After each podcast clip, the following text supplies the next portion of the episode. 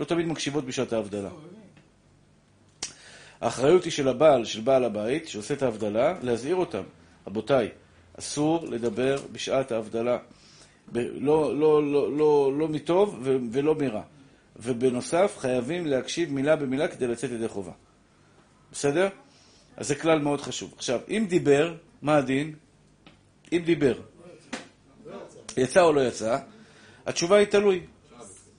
קודם כל, קודם כל כלל אחד מאוד חשוב. אם הוא הפסיק בדבר של מצווה, למשל, ברך ברוך אתה השם אלוקינו מלך העולם בורא פרי העץ על תפוח, והנה לפתע הוא שומע, אמן יהיה שמי רבה מברך, או ברכו את השם המבורך, או מישהו אחר ברך ברוך אתה השם אלוקינו מלך העולם, והוא ענה אמן עליו, כל דבר שבקדושה, כך כותב המאירי, לא נחשב כהפסק. גם בתפילין? גם בתפילין. אל תענה לו. אל תענה לו. לכתחילה לא עונים. בדיעבד, אם ענית, לא תברך. הבנתם? הוא חידד את זה יפה. אני חוזר, שנייה אחת, שנייה אחת שאני לא אשכח. אסור לענות על קדיש, קדושה וברכו וכל הדברים שבקדושה בין האכילה לבין הברכה. אסור. חייב, מה, מהברכה מיד לאכול. זה, זה דבר ראשון. אבל היה, היה וענית בטעות, ענית, אמן, ברכו ברוך שמו, יהיה שמי רבה, ברכו את השם המבורך, קדושה וכולי, לא יצא ידי, לא, לא צריך לחזור ולברך, כי המאירי כותב שבדיעבד כל דבר שבקדושה לא נחשב כהפסק. נפקא מינה בין תפילין של יד לתפילין של ראש. אתם יודעים שאסור לדבר בין תפילין של יד לתפילין של ראש. הנחת תפילין של יד, אסור לך לדבר עד שתניח תפילין של ראש. מה הדין? בטעות, לא שמת לב, בבוקר קצת מסטול, הנחת תפילין של יד, פתאום אמרו קדוש, קדוש, קדוש, השם צבאות. אמרת איתם, קדוש, קדוש, קדוש. אוי, עכשיו אני צריך לברך על תפילין של ראש או לא? אז ההלכה בזה ככה, אם דיברת דברי חולין, סתם דיברת עם חבר, מה נשמע ממי, הכל בסדר, מה שלומך, וזה כל מיני דברי חולין. במקרה כזה חייב לחזור ולברך על תפילין של ראש, ברוך אתה השם, אלוקינו מלך העולם, אשר קידשנו מצוות וציוונו על מצוות תפילין. אם דיבור, מחשבה לא. מחשבה לא. לא, לא. רק דיבור. לא, אשכנזים הפוך. אשכנזים מברכים גם על תפילין של יד, גם על תפילין של ראש, ואם דיברו, מברכים שתיים על של ראש. הבנת? אבל מברכים של ראש. הם מברכים של ראש ברגיל, בלי לדבר, בלי, בלי דיבור. אבל אם דיבר לפי אשכנזים, מברכים שתיים על של ראש. הבנת, שמעון? פעמיים? השקט שלנו מצוונו על להניח תפילין, והשקט שלנו מצוונו על מצוות תפילין. לא, אבל אם הוא דיבר פעמיים על מצוות תפילין, אשכנזים כן. לא פעם על מצוות תפילין. אה? להניח תפילין ועל מצוות תפילין. לא, אבל אם הוא דיבר... בכל מקרה, הוא אמרת... כן, אני אומר. הוא הניח תפילין של יד, אשכנזי הניח תפילין של יד. מה הוא מברך? ברוך אתה השם אלוקינו מלך העולם, אשר קידשנו ומצווה ציוונו, להניח תפילין. לא אומרים להניח, להניח תפילין. להניח תפילין. להניח. כן? להניח תפילין, דיבר. בא להניח תפילין של ראש, מברך עוד פעם. אשר קידשנו ומצווה ציוונו להניח תפילין ועל מצוות תפילין. אבל כבודו לא אשכנזי, מה אתה עכשיו מתעניין לי במה אשכנזים? אתה תתעניין במה הספרדים אומרים. הוא רוצה להשתכנז. הספרדי מברך רק ברכה אחת. ברוך אתה השם אלוקינו מלך העולם אשר קידשנו ומצווה מצוונו להניח תפילין, להניח תפילין, ולא מברך על של ראש. אבל במידה ודיבר בין תפילין של יד לתפילין של ראש, סתם דיבר דברי חולין, שלא קשורים לתפילין. אם הוא אמר למישהו, תביא לי את התפילין, תביא לי את הסידור, אני רוצה לברך, תביא לי את זה, תביא... דבר שקשור לתפילין, לא מברך. אבל ספרדי שדיבר בין תפילין של יד לתפילין של ראש, כשהוא מניח תפילין של ראש, מברך ברוך אתה השם, אלוקינו מלך העולם, אשר קידשנו אותו מצוונו על מצוות תפילין. בסדר? זה הלכה לגבי תפילין. מה הדין אם הוא דיבר בין תפילין של יד לתפילין של ראש, דברי חולין, סליחה, דברים שבקדושה. לכתחילה לא עונים על כלום. זה מעצבן. אתה בין תפילין של יד לתפילין של ראש, וצועקים יהיה שמי רבה. אתה רוצה להגיד איתם ביחד, יהיה שמי רבה. בא לך לענות איתם ביחד, יהיה שמי רבה. אסור לך לענות יהיה שמי רבה. אסור. גם דברים שבקדושה אסור לך לענות. אבל במידה וענה דברים שבקדושה, ענה דברים שבקדושה, לא חוזר ומברך. בסדר? תזכרו את המאירי הזה, זה מאירי שכותב את זה, שכל דבר שבקדושה, אם הפסקת בין אכילה לבין, לא, בדיעבד לא נחשב כהפסק. מה זה דבר שבקדושה? אמן, ברכו ברוך שמו, קדיש, יש שמי רבה, אה, קדושה, ברכו את השם המבורך, או אמרת שמע ישראל פתאום, שכחת, לא שמת לב שעוד לא הנחת תפילין של ראש, ואמרת שמע ישראל, השם אלוקינו, השם אחד. אוי, אין לי תפילין של ראש, אני רוצה להניח תפילין של ראש. תניח תפילין של ראש בלי ברכה. כי ההפסק היה בדברים שבקדושה. בסדר? כן, ברבנו תם הוא עונה. בגלל שלא מברכים על רבנו תם, אנחנו לא מברכים על רבנו תם, כיוון שלא מברכים על רבנו תם, יכול לענות. לכתחילה אומר הרב עובדיה, לא טוב להכניס את עצמך למקום כזה, שאתה תצטרך לענות בתפילין של רבנו תם. שאלו את הרב עובדיה מה הדין לגבי להניח תפילין של רבנו תם בחזרת השץ. זה הזמן הכי טוב להניח תפילין, זה הכי נוח. זה מסתדר לך הכי טוב. מניחים, כולם מתפללים עכשיו, התפללת, התפללת תפילת שחרית, אתה רוצה עכשיו להתפלל בחזרת השץ. להניח תפילין של רבנו תם בחזרת השץ. הרב עובדיה אומר שלא טוב לעשות את זה. גם אם- לא ראוי. גם אם הם מעריכים מאוד, אצלנו נגיד עמידה עשר דקות. אחרי חמש דקות אני מסיים אה, תפילת אה, עמידה. חמש דקות. ראית?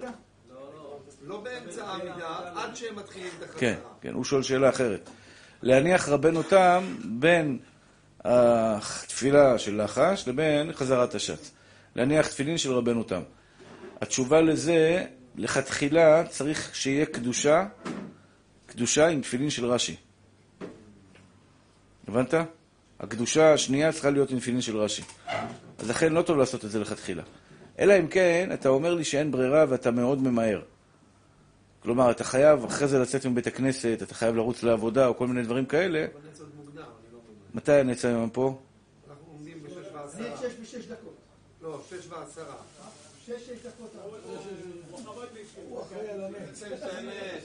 ברוך אתה אדוני, אלוהינו מלך העולם שהכל נהיה בדברו. לפי הלוח שאצלנו, אה, יישר כוח, תודה רבה. שש ועשרה. שש ועשרה. בפולין זה היה שש ארבעים וחמש. מאוחר. שבת נכנסת שם שלוש וחצי. עכשיו, שלוש וחצי שבת. ארבע וחצי? כן. שבת מוזרה כזאת, אתה... זה, עוד לא התחלת את יום שישי שבת. אה, הצלחנו לאכול סעודה שלישית, כן. בקיצור, אז אה, יש הרבה צדיקים בפולין, הרבה צדיקים קדושי עליון. רבי מנחם מנדל מרימינוב, זה סגולה לעשירות. רבי אלימלך מליזנסק, יפה, כל הכבוד.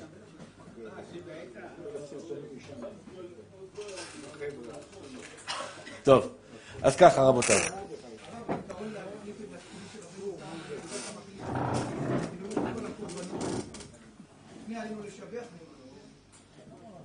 גם טוב. אשריך, כל הכבוד. בסדר גמור. בסדר גמור. אז שאלו את הרב עובדיה אם אפשר להניח תפילין של רבנו תם בחזרת השץ. אז הרב עובדיה אמר שלא טוב לעשות את זה. למה לא טוב לעשות את זה?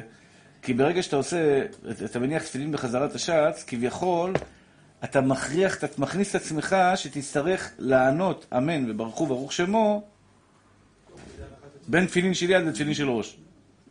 כן, נכון? לא. אז אמרתי, לכתחילה לא כדאי. לכן זה מה שאני בא לתקן. בדיעבד, אם הנחת תפילין של רבנו תם, של יד, ובאמצע מישהו בירך ברכה ואתה צריך לענות אמן, תענה אמן. כן, כן, כן. סוף השמונה עשרה? סוף חזרת השץ או סוף שמונה עשרה? אה, סוף שמונה עשרה. יפה.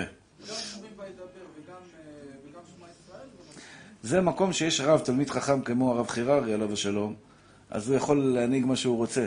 אבל אתה יודע, בתי כנסת רגילים, אין לנו... אה, לא תמיד יש לך יכולת להשפיע עליהם. אוקיי, בסדר גמור. טוב, נמשיך. כן, מה רצית? אם מישהו מגיע ל- לתפילה ב- ב- בהשם שפתיי, והוא לא הניח תפילין, הוא יצטרך לחכות עד שהוא יעשה חזרה? בגלל שיש את ההפסק? בגלל- אתה מדבר על רש"י או על... לא, רש"י אין בעיה במקרה. רש"י אסור לך לענות. לא, אז הוא לא יכול לענות- הוא לא יכול להניח תפילין, כי הוא הוא נמצא במצב שהוא צריך אה, להגיד קדושה? אה, כן.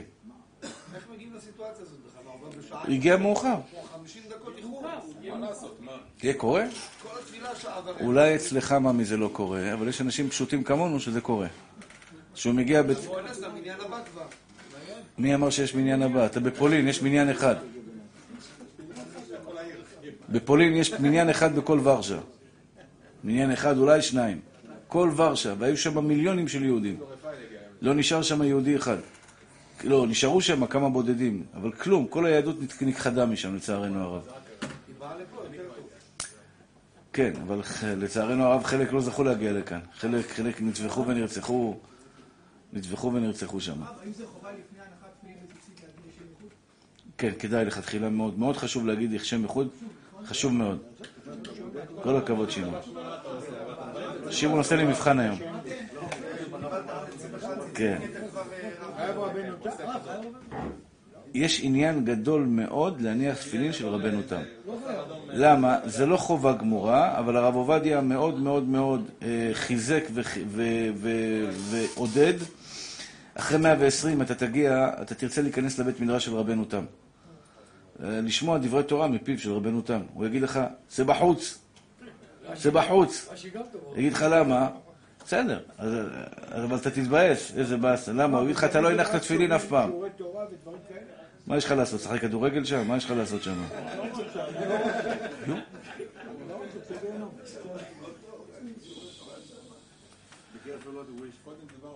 כן, אל תהיה, זה- זה- דיר באלק. אתה יודע איזה עונג זה להיות ב- בגן עדן? איזה עונג זה להשתבח והתעלה שמו לעד. לשמוע דברי תורה מפי הצדיקים, להיות דבוק בקדוש ברוך הוא, וואי וואי. אתה יודע מה העונש הכי גדול?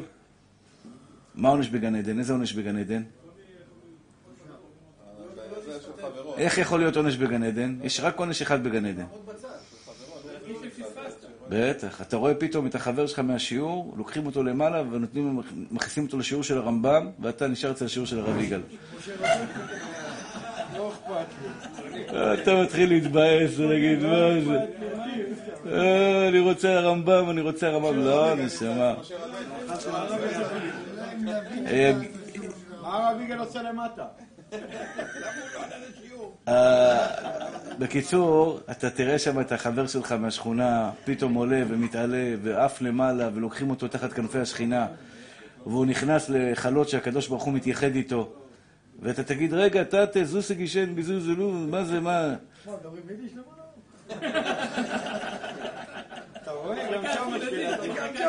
שם לא, לא, לא, חס ושלום.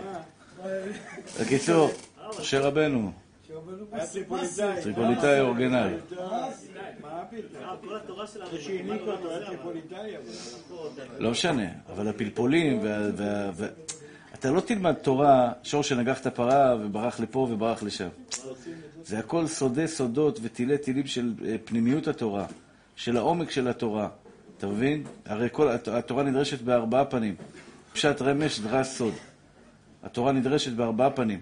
פשט, רמז, דרש, סוד. אתה ת, ב, ב, ב, בעולמות העליונים אתה תלמד את התורה לעומקה. אתה מבין? וגם כל הפלפולים של רב אשי ורב עינה ו- ו- וקושיות ותירוצים וראיות ומחלוקות וכולי, מי צודק, מה צודק, ואז הקדוש ברוך הוא בא ומכריע ביניהם. זה עונג עילאי של הנשמה שלך נהנית. עכשיו, אם אתה לא נהנה מדברי תורה בעולם הזה, סימן שהנשמה שלך לא מתוקנת. אדם שיש לו, יש לו נשמה מתוקנת, הוא נהנה ומתענג מדברי תורה, כמו שאמר דוד המלך, טוב לי תורת פיך מאלפי זהב וכסף. כלומר, דוד המלך אומר, תענוג עילאי, התענוג הכי גדול שיכול להיות בעולם לבן אדם, זה דברי התורה. התורה, השתבח שמו לעד, כי טוב יום בחצריך מאלף בחרתי. התורה היא מתוקה ויפה, וזה גן עדן. ואם אתה לא אוהב תורה, יהיה לך משעמם בגן עדן. כי אין שם כדורגל, אין שם מונדיאל, אין שם, אה, אני יודע, מה, סיגריות. זה לא יהיה תענוג. לכן תלמד הרבה תורה, כדי שבעזרת השם אתה תהיה רגיל לתענוג הגדול הזה. אז למה אמרתי לך להניח תפילין של רבנו תם? דרך אגב, זה לא רק רבנו תם. זה לא רק רבנו תם. יש עוד פוסקים, עוד ראשונים שסוברים כדעת רבנו תם. יש אומרים שהריף סובר כדעת רבנו תם. יש אומרים שבזוהר כתוב כרבנו תם. הראב"ד סובר כרבנו תם. יש הרבה ראשונים שסוברים כדעת רבנו תם. לכן, כדאי מאוד לכל יהודי ירא שמיים להניח גם תפילין של רבנו תם, יעשה את זה עוד חמש דקות ביום, אבל הוא... זה, כי מרן כותב בשולחן ערוך, ירא שמיים יניח שניהם. הכי טוב, זה כמו שאני, אני, כמו שהרב מזוז עושה, זה להניח שתי זוגות תפילין ביחד. שתי זוגות תפילין ביחד. הרב עובדיה בזמנו אמר לא להניח שתי זוגות תפילין ביחד. הרב עובדיה בזמנו, הגיעו מחוץ לארץ כל מיני רבנים עם, עם תפילין גדולות, היו מניחים את שתי הזוגות תפילין הגדולות ביחד. אז היית רואה, אני ראיתי אחד זקן כזה, מבוגר, צדיק, רב גדול, היה מניח תפילין, שתי זוגות תפילין גדולות, התפילין אחד היה על המצח, אתם יודעים שמי שמניח תפילין על המצח לא יצא ידי חובה. אם זה עובר פה את המקום של השיער, אני רואה אנשים מניחים תפילין פה כמו קרן של, של, של, של, של, אני יודע, לא יודע, של חד קרן. כן? יש לו קרן ככה באמצע. מה אתה מניח תפילין? זה פסול לדאורייתא, אתה לא יוצא ידי חובה. לא יוצאים ידי חובה בזה. תפילין, אסור שיעברו את קו השיער הזה. קו השיער הקיים או קו השיער שהיה. למי שלא אין שיער, איפה שהיה לך פעם שיער. יש סימן כזה בדרך כלל בראש, איפה היה שיער. עד לקו הזה. אחרי זה תפילין פסולות. התפילין לא יצאת ידי חובה, ידי חובת תפילין. אסור שהתפילין ירדו מהחלק הזה. תזכרו את זה. לצערי הרב, הרבה אנשים לא יודעים את זה. כל פעם שאני הולך להתפלל בבית כנסת, בכל מקום שאני בא פעם ראשונה להתפלל, או אתה יודע, חדש לי, אני רואה אנשים עם תפילין ככה, אני שולח את אה, אחד התלמידים, לך תגיד לו שעשיתי תפילין למעלה. אז הרב עובדיה ראה הרבה שטועים, לוקחים שתי זוגות תפילין גדולות, מניחים אותם ביחד, אמר, זה טעות, אל תעשו את זה. אל תניחו שתי זוגות תפילין ביחד. אז הוא כתב תשובה ביביע עומר, להוכיח שמקום התפילין הוא מקום קטן מאוד, יחסית, ולכן אסור להניח שתי זוגות תפילין ביחד. יפה, אבל, אבל היום הטכנולוגיה מאוד מפותחת, ומצליחים לעשות תפילין פחות מ-4 סנטימטר. תפילין קטנות, 4 סנטימטר. אז הרב עובדיה, יש, היה רב, קראו לו הרב, הרב אה, צדיק גדול בבני ברק, טוניסאי, הרב טוניסאי היה בכיסא רחמים. הרב חורי, כן, תודה רבה. הרב ינון חורי, צדיק יסוד עולם. הבן שלו מוציא דפים. בבני ברק. קבעו בבני ברק. רבי מיליון חורי. הוא היה חבר של הרב אה, חררי. טוניסאים, הוא מג'רבה, שניהם מג'רבה. צדיק יסוד עולם, ברמה, אני זכיתי להכיר אותו, ברמה של, הוא הלך פעם אחת ברחוב, הוא הלך פעם אחת ברחוב, והיה שם מלט, עשו שם מלט, אתה יודע, זה, והוא דרך על המלט בטעות. נכנס לו קצת מלט בנעל, אתה יודע, הוא, הוא עשה סימן של מלט בנעל, הוא לא זז משם, עד שלא הלך למנהל האתר ואמר לו, תשמע, אני רוצה לשלם לך על מה שהזקתי אותך. משהו, לא יאומן כי יסופר, לא יאומן כי יסופר. הוא היה מדליק את האור, כשהוא היה מחנך בתלמוד תורה, מדליק את האור, מיד בסיום השיעור, מכבה את האור, שלא יהיה גזל. משהו צדיק יסוד עולם. אז הוא קיבל על עצמו בחיים, שהוא לעולם לא יעבור על פסקיו של הרב עובדיה. הוא היה גאון גדול בתורה, אבל הוא אמר, עשה לך רב, סלק מהספק. לעולם לא יעבור על פסקיו של הרב עובדיה. ככה סיפר לי הרב שלמה מועלם, השם ישמרו בחייו. אז הוא הלך לרב, אה, אז הוא רצה להניח שתי זוגות תפילין. התוניסאים מניחים שתי זוגות תפילין. הג'רביים. ככה נהגו. גם, גם ירושלים, ירושלמים מניחים שתי זוגות תפילין. אז הוא ראה שיש תשובה ביביע עומר, שהרב אומר לא להניח שתי זוגות תפילין. הוא התקשר לרב עובדיה, אז אפשר היה להתקשר אליו. שלום מרן, כן חביבי, מה רצית? אמר לו, אני רוצה להניח שתי זוגות תפילין, כמנהגנו לג'רבה, ואני לא רוצה לבוא על הפסקים של מרן. אמר לו, התפילין שלך פחות מ-4 סנטימטר או יותר מ-4 סנטימטר? אמר לו, הצלחתי להשיג פחות מ-4 סנטימטר. תפילין קטנות, פחות מ-4 סנטימטר. אמר לו, תניח שתי זוגות, ככה זה יותר מהודר לכתחילה. הבנתם? שאלו אותו את השאלה הזאת, הוא אמר, כיוון שלא הורגל, הוא לא הורגל בצעירותו, להניח, להניח שתי זוגות תפילין זה קצת, אה, זה קצת מורכב. כיוון שהוא לא הורגל בצעירותו להניח שתי זוגות ביחד, אז הוא המשיך להניח תפילין אחד אחרי השני. גם על היד שתיים? כן, כן. לכן, מי שיכול להניח שתי זוגות תפילין ביחד, זה לא, זה לא קשה. היו לי הרבה יותר תלמידים בשיעור שקנו שתי זוגות, זה יקר קצת, אבל פעם אחת קונים את זה. שתיהם יהיו קטנים. שתיהם יהיו קטנים, ולבדוק, כשאתה קונה את התפילין, שהם פחות מ-4 סנטימטר, 3.8, 3.9, 3.7, ואז יש לך תפילין לכל החיים, שתי זוגות תפילין, אתה מניח אותם כל יום, קיים את המצווה בצורה המהודרת ביותר שאפשר בעולם.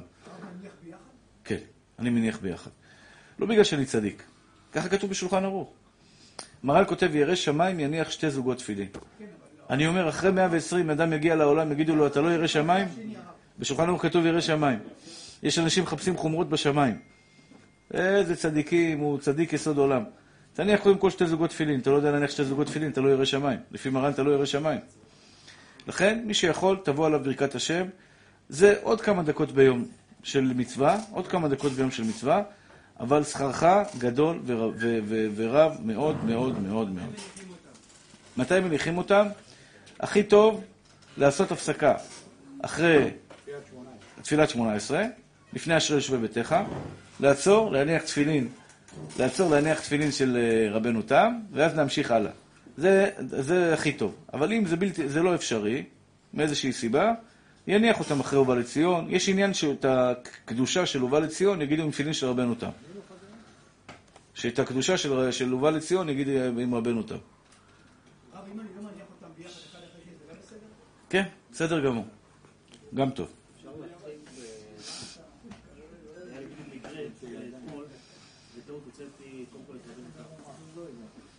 לעשייתה. לא, אפילו שהוצאתי את זה, אפילו שהוצאת. כן. כן. לא? כי רבנו תם, אין הלכה כמותו. מעיקר הדין אין הלכה כמו רבנו תם. הבנת? ראש זה הכל הלכה. אבל רבנו תם מול רש"י, אין הלכה כמו רבנו תם. הלכה כמו רש"י. כמו רש"י. טוב, רבותיי היקרים. אז נסכם את ההלכה שלנו, חשוב מאוד שתזכרו אותה. אסור לדבר בין ברכה לבין זה. דיברת, הפסדת. כמו שאומרים, נגעת, נסעת. בין ברכה לבין האכילה, אם דיברת, דברים שלא קשורים לברכה, לא יצאת ידי חובה. מים אחרונים מה? מתי? אה, אם דיברת אחרי מים אחרונים? לפני ברכת המזון, זה הכוונה? הרב עובדיה אומר שצריך לעשות עוד פעם מים אחרונים. כן. ככה פוסק מרן רבנו עובדיה יוסף. ייגע בלחם. ייגע בלחם. הבנת מתוק?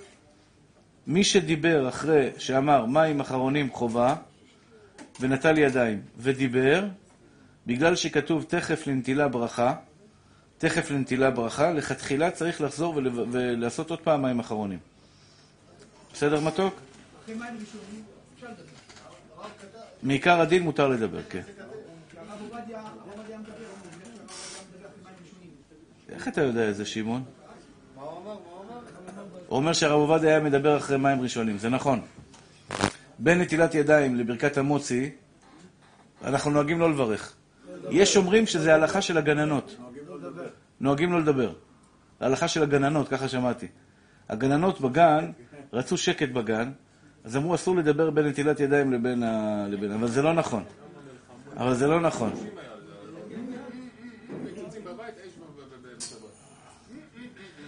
השאלה... אז אה, השאלה היא, מותר לדבר בין נטילת ידיים לברכת המוצי או לא? מרן כותב, כדאי להחמיר. מרן כותב שכדאי להחמיר. לא להכניס את עצמך לספק. כדאי להחמיר ולא לדבר בין, אה, בין, אה, בין נטילת ידיים לברכ, לברכת המוצי. לכתחיל, מעיקר הדין זה מותר. אבל עוד פעם, לא כדאי לשבת. הרב עובדיה שהיה מדבר, מה היה עושה?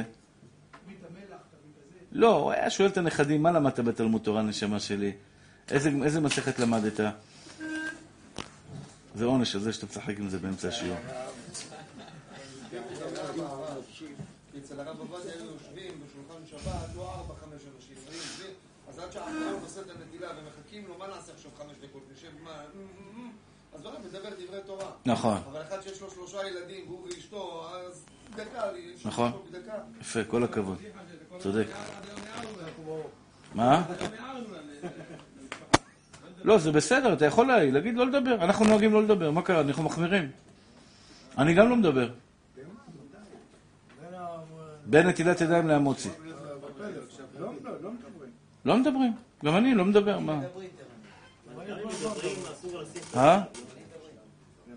בסדר, אמרתי, מעיקר הדין זה מותר. עדיף שבעל הבית גם... אבל לא טוב, לא טוב, עדיף ככה פחות לשון הרע, פחות רכילות. עוד, עוד דקה של שקט בעולם, במיוחד אה, אצל הפטפטנים והקשקשנים והקשקשניות, עוד דקה של שקט בעולם זה ברכה, פחות לשון הרע. אה, איך הגעתם עכשיו לזה? יש כאלה ששמים, ופה הם מתחילים לברך. ברוך אתה. באמת?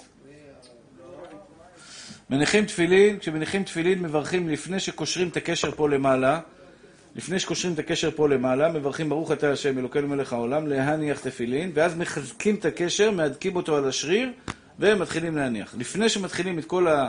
את הקשירה החזקה, ה... את המשיכה החזקה, לפני שעושים את המשיכה הזאת, מברכים בשקט שלנו מצווה מצוונו להניח תפילין. בסדר מתוקים שלי? יופי. וצריך שלא יפסיק בין אכילה לברכה, יותר מכדי דיבור. לכתחילה, אסור להפסיק אפילו בשתיקה. זאת אומרת ככה, ברוך אתה השם אלוקינו מלך העולם שהכל נהיה בדברו, אמן. מסתכל עליך, מסתכל עליך, מסתכל... מה אתה מסתכל? תשתה. אסור להפסיק ב... אסור להפסיק בין, בין, ה- בין הברכה לבין האכילה, אפילו בשתיקה. אפילו בשתיקה. עד כאן זה ברור לכם? מה הדין אם אדם הפסיק רבע שעה הפסקה?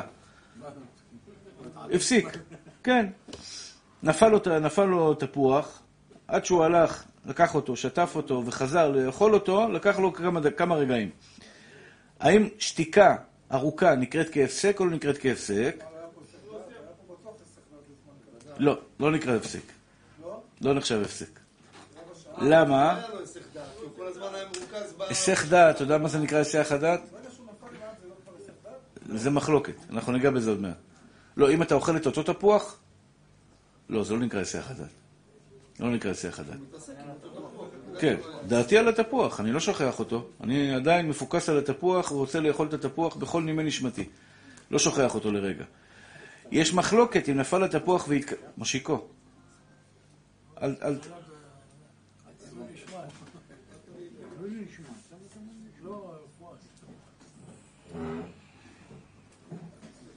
כן.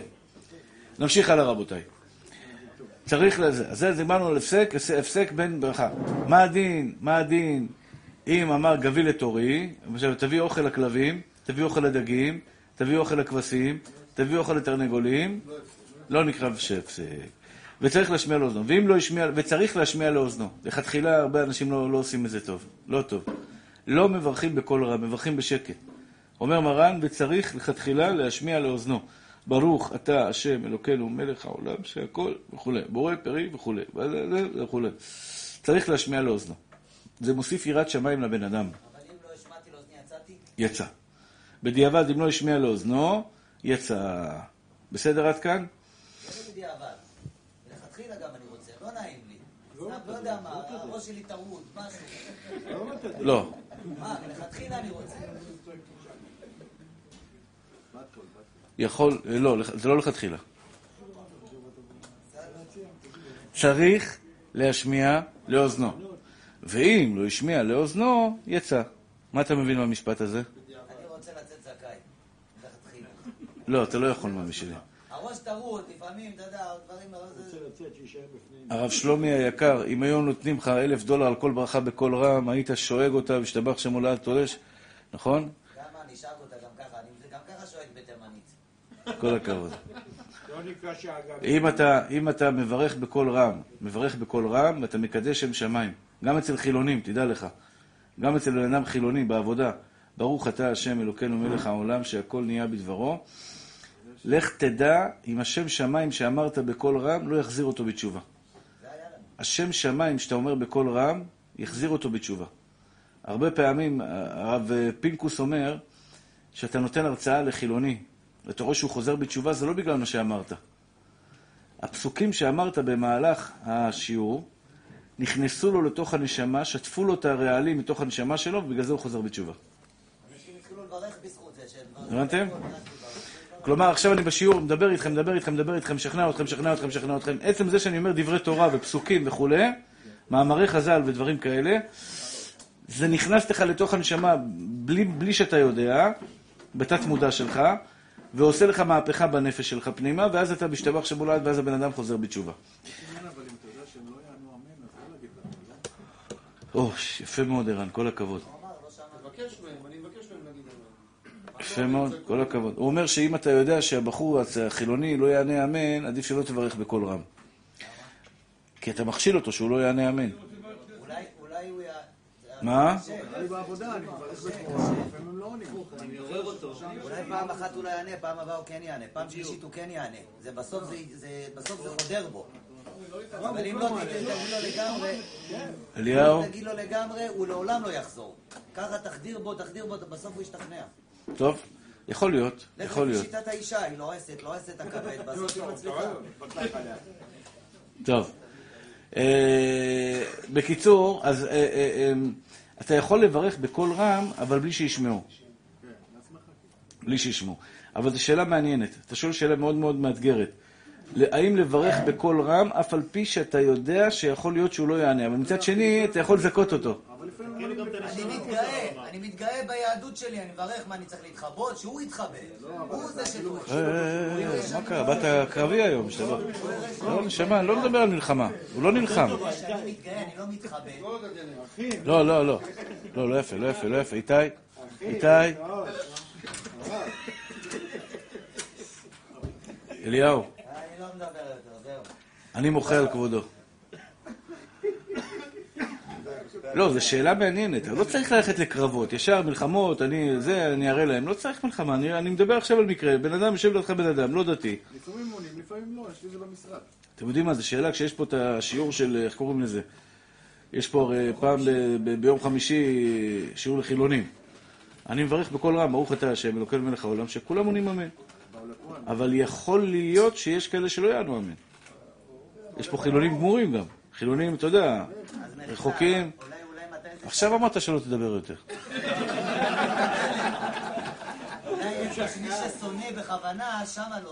כן, אבל סתם בן אדם חילוני מתוק כזה, אתה יודע שהוא לא, לא זה, אתה רוצה לברך, אתה רוצה לברך, נראה לי שתברך. תברך, אולי יענה, אולי לא יענה. אולי יענה, אולי לא יענה, ואולי תזכה אותו שיענה אמן, ואולי בזכות זה מי יודע מה זה יגרום לנשמה שלו.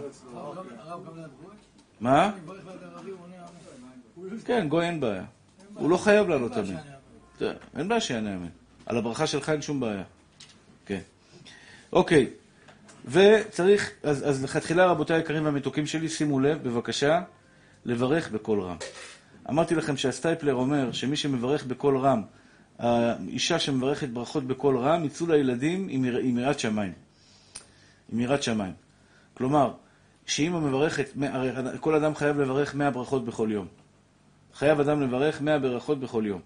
כשאתה מברך 100 ברכות בכל יום, אז ב- בסופו של דבר, 100 פעמים ביום אתה אומר, ברוך אתה השם אלוקינו מלך העולם, זה נכנס לך לתוך הנשמה שהשם הוא מלך העולם. זה משפיע על היראת שמיים שלך. בוודאי ובוודאי אם אתה עושה את זה בקול רם, שזה נכנס לך לתוך הנפש פנימה. אז לכן כל אחד ואחד ישתדל בעזרת השם יתברך ובישועתו, לברך את הברכות האלה בקול רם, כדי שיהיה בעזרת השם תראה יראת שמיים בלבבו. אמן נחשב? מה אמן נחשב? מאה? מה פתאום? ונאמר בכל לשון. הברכות נאמרות בכל לשון. אם בן אדם עכשיו מסכן, לא יודע עברית, יש אנשים לא יודעים מילה. בפול, בפולין אמרו לי, יש שם יהודים מאז המלחמה. בן אחר בן, אמא אחר, אה, בן אחר אמא, בן אחר אמא, בן אחר אמא, יהודים. יהודים, לא יודעים כלום, כלום, כלום, כלום. פולנים נראים כמו פולנים ופילונים אנטישמים. הלכתי שם ברחוב, הסתכלו עליי, אני עם חליפה וכובע, עם זקן, הסתכלו עליי בצורות כמו, ממש אנטישמיות. צורה מזעזעת. שונאים אה, זרים ושונאים אה, ביהודים, הם, הם עוצרים ומסתכלים עליך. ממש עוצרים, מסתכלים עליך, ואפילו מסננים איזה משהו מתחת לשפם, וממשיכים הלאה. מזרח אירופה, ולעומת זאת באמירויות רואים אותנו כמו כמו קדושי עליון. כן. מה הרב לא מסוכן שם? לא מסוכן, אומרים שזה לא מסוכן, אבל הרגשה מאוד לא נוחה, מאוד לא נעימה. הרגשה ממש ממש לא... לא, לא, לא, לא, בוורשה. הייתי בוורשה. ממש ממש עוצרים ומסתכלים עליי. ירקו? בפולין? כן. ממש...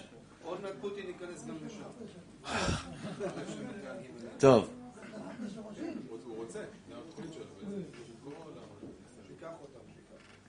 בקיצור, אז אה, אומר, ונאמרים בכל לשון.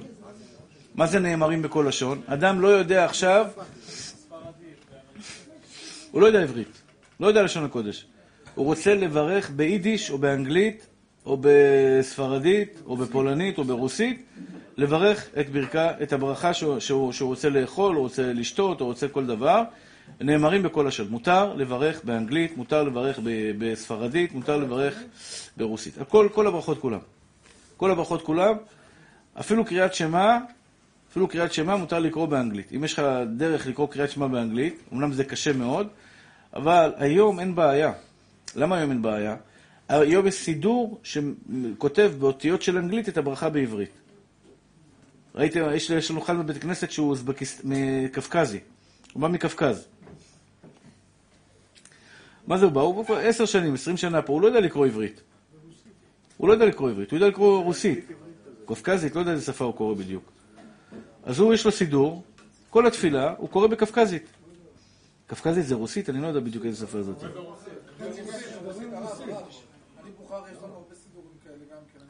זה, זה, איזה שפה זה? קווקזית? בוכרית או... ברוסית. כמו בעברית. יפה. יפה. אז זה פתרון. גם באמריקה, לכל האמריקאים שאין להם... אה, לכל האמריקאים שאין להם, אין להם, אין להם, לא יודעים לקרוא בעברית, קוראים את הברכה ברוך, כותבים B-A-R-U-H, ברוך אתה אדו אלו מלך העולם. מה? נכון, נכון, נכון, נכון. חצי בעברית, חצי באנגלית. אז זה בסדר.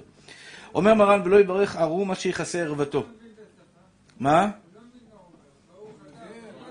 לא משנה, יצא ידי חובה. יצא, אפילו שהוא לא מבין. לא, אתה צודק, רובם לא מבינים. ברוך אתה, הוא לא מבין כלום. באמריקה הולכים לבתי כנסת מבוקר עד ערב שנים, 30-40 שנה, לא. כלום, כלום. אבל הם מתפללים את כל התפילה בעל פה. כן. לא יודעים, ממש לא מבינים כלום. לא מבינים מילה באנגלית, בעברית. הרב, ראיתי סידורים לא המשמעות. כן. בכלל. כן. לצערנו הרב, בחוץ לארץ, אתם יודעים שרוב היהודים לא נמצאים בארץ ישראל. אנחנו גרים פה, אנחנו חושבים שרוב היהודים נמצאים פה. רוב היהודים נמצאים באמריקה. אמריקה, קנדה, צרפת, אה, גרמניה, אה, וינה, במקומות האלה רוב היהודים נמצאים, לצערנו הרב.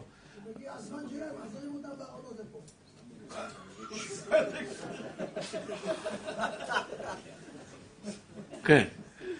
בקיצור, רבותיי היקרים, אסור לברך ערום. לא יודע איפה זה יכול לקרות. לא, זה יכול לקרות. כשאתה עכשיו מתלבש בחדר ואתה פתאום רוצה לשתות כוס מים, אתה בלי בגדים, לא, לא בלי בגדים, הערווה מגולה.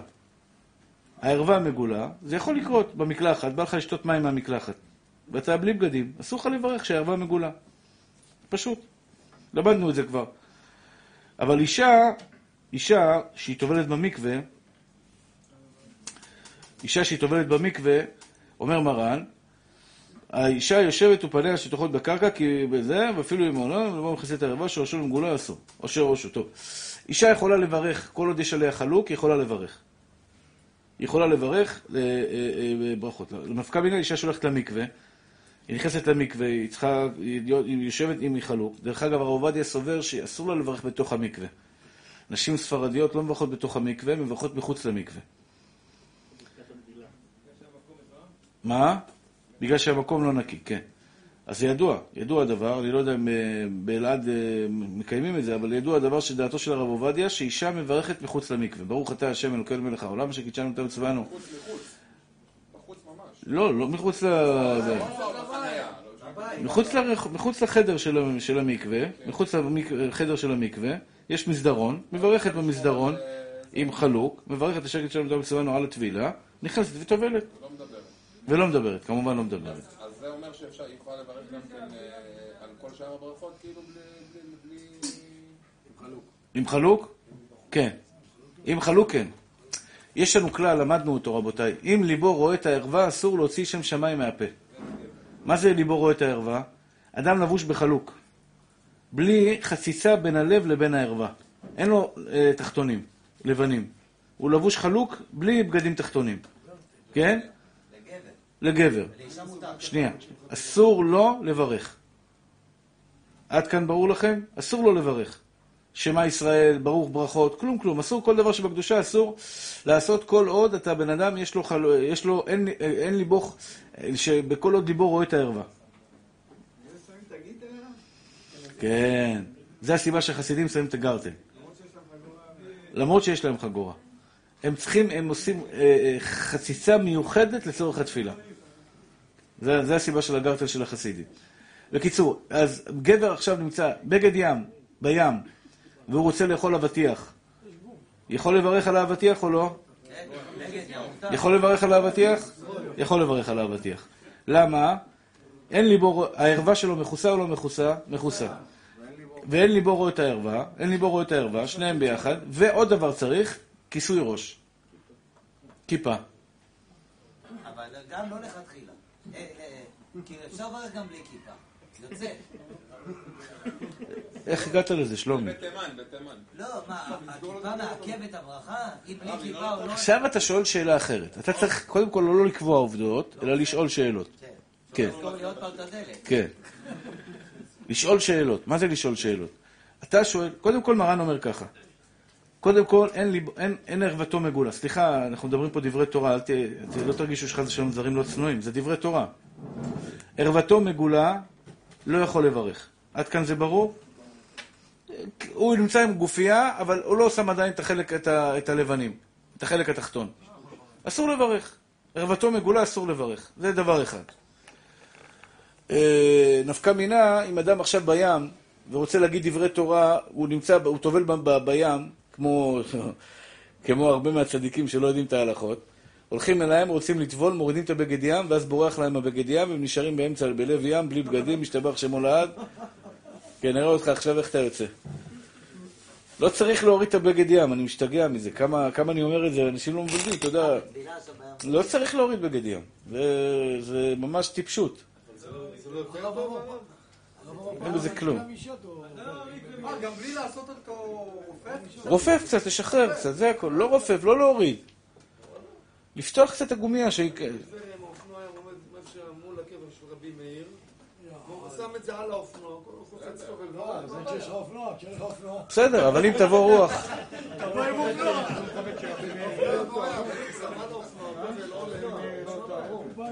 בסדר, אתה יכול לעשות גם שלוש סלטות ולקפוץ, אה, ולרקוד סלסה על האופנוע, מה זה קשור? צריך או לא צריך? לא צריך. ואם פתאום יבוא איזה ציפור, תיקח את הבגד ים, מה תעשה? אתה בבעיה. לא צריך להוריד את הבגד ים, לא צריך להוריד את הבגד ים בשעת הטבילה במקווה. אה, אבל נניח ואדם לא שומע בקולי, והחליט להוריד את הבגד ים בלב ים, והוא עכשיו טובל לו בזה ורוצה להגיד פסוקי דזמרה, פסוקי דה זה ופסוקי דה זה ופסוקי דה זה. האם הוא צריך, האם הוא יכול לומר דברי תורה כשהוא בלי בגד ים עירום כביום היוולדו או לא? התשובה היא, אסור, כשערוותו מגולה, אסור לו לברך. נקודה אחת. ליבו רואה את הערווה, ערוותו מכוסה. מכוסה, הוא כיסה את ערוותו. אבל אין לו חציצה בין ליבו לבין הערווה, גם כן אסור לברך. למשל, אם אדם שוכב במיטה, והשמיכה, הוא בלי בגדים, מאיזושהי סיבה, לא משנה כרגע למה, הוא בלי בגדים, שוכב על המיטה, בלי בגדים, ורוצה לברך שהכל נהיה בדברו, לשתות מים. אסור לך לברך כשאתה ערום כביום היוולדך, אפילו שהערווה מכוסה כי הוא מכסה אותה על ידי שמיכה, אסור לך לברך כי הלב רואה את הערווה. הרב, רבי שמעון למד תורה 12 שנה דיבר. הוא כיסה אותו, בחול. זהו, בסדר, זה מכוסה. סליחה? לא, אבל הוא היה שם גרטל. הוא היה שם משהו חוצץ בין הלב לבין הערווה. הבנת? הוא היה שם או לבנים, או תחתונים, או גרטל, אחד מהשתיים. הרב יש איזה נפקא מינה בחדר, אדם שנכנס לחדר ניתוח, יש לו את החלוק הזה, ואין חלק תחתון בכלל. בחדר ניתוח ולא היה לי רק החלוק הזה. ולפני זה מביאים לך מים, אתה רוצה לשתות, כי אחר כך אסור לך לשתות. במצב כזה, אבל אסור יהיה לברך. חולה, מה? פרק תהילים אתה אומר, כשאתה נכנס לחדר פרק תהילים. אתה מתפלל, מה? אתה מבקש? נכון, אבל. נכון, נכון. הרב, לבנים ועל זה סליחה אפשר, נכון? כן, כן. גם קריאת שמע, גם טיפול חצות, הכול. חוץ מקבלה מעשית. קבלה מעשית אסור... טוב, אה, תשמעו צדיקים שלי. הוא שואל שאלה יפה, הוא שואל שאלה יפה, אדם נכנס, לא עליכם, לא על אף אחד מעם ישראל, נכנס לחדר ניתוח. עכשיו, כשנכנסים לחדר ניתוח, בדרך כלל אה, שמים חלוק של בית חולים, בלי תחתונים, בלי שום דבר מתחת.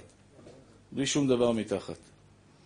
והוא רוצה, נותנים לו לשתות מים, כי אחרי הניתוח הוא לא יכול לשתות. האם אה, הוא צריך לברך שהכל על המים? או האם יכול לברך כשהוא נמצא עם חלוק של חדר ניתוח? לא, לא, לא, לא. אם הוא, שותה, אם הוא לא שותה את זה בגלל שהוא צמא, אז הוא לא מברך שהכל בכלל. אבל אם הוא, אם הוא עכשיו רוצה לברך שהכל, הוא רוצה להגיד תהילים. הוא, הוא נכנס לחדר ניתוח, הוא רוצה לקרוא פרק תהילים כדי שהשם ישמור, יציל אותו, ובעזרת השם שהניתוח יעבור בהצלחה. התשובה היא, יעשה ככה עם ידיו, סביב הלב שלו, הידיים שלו, וזה יהיה ליבו חציצה. הידיים יהיו חציצה בין הלב לבין הערווה, ויוכל לברך. או שישים השמיכה ככה. ידביק את השמיכה, את החלוק עם הידיים, ישים את הידיים על החלוק ככה, ואז אין ליבו רואה את הערווה, ואז יוכל לברך. בסדר? זה נקרא שאין ליבו רואה את הערווה. יש שלושה תנאים כדי שאפשר יהיה לברך. א', שערוותו לא מגולה, ב', אין ליבו רואה את הערווה, ג', אצל אישה אין אין ליבו רואה את הערווה. אבל היא צריכה חלוק, לא בלי בגדים. אישה גם בלי בגדים אסור לה לברך, בלי בגדים בכלל. אסור לה לברך. ושיהיה ראשו, שראשו מגולה, אם ליבו רואה את הערווה או שראשו מגולה, אסור לו לברך. כן, גם. אישה נשואה.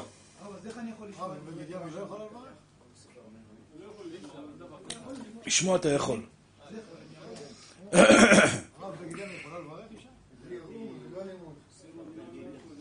לא, לא, לא. תודה רבה.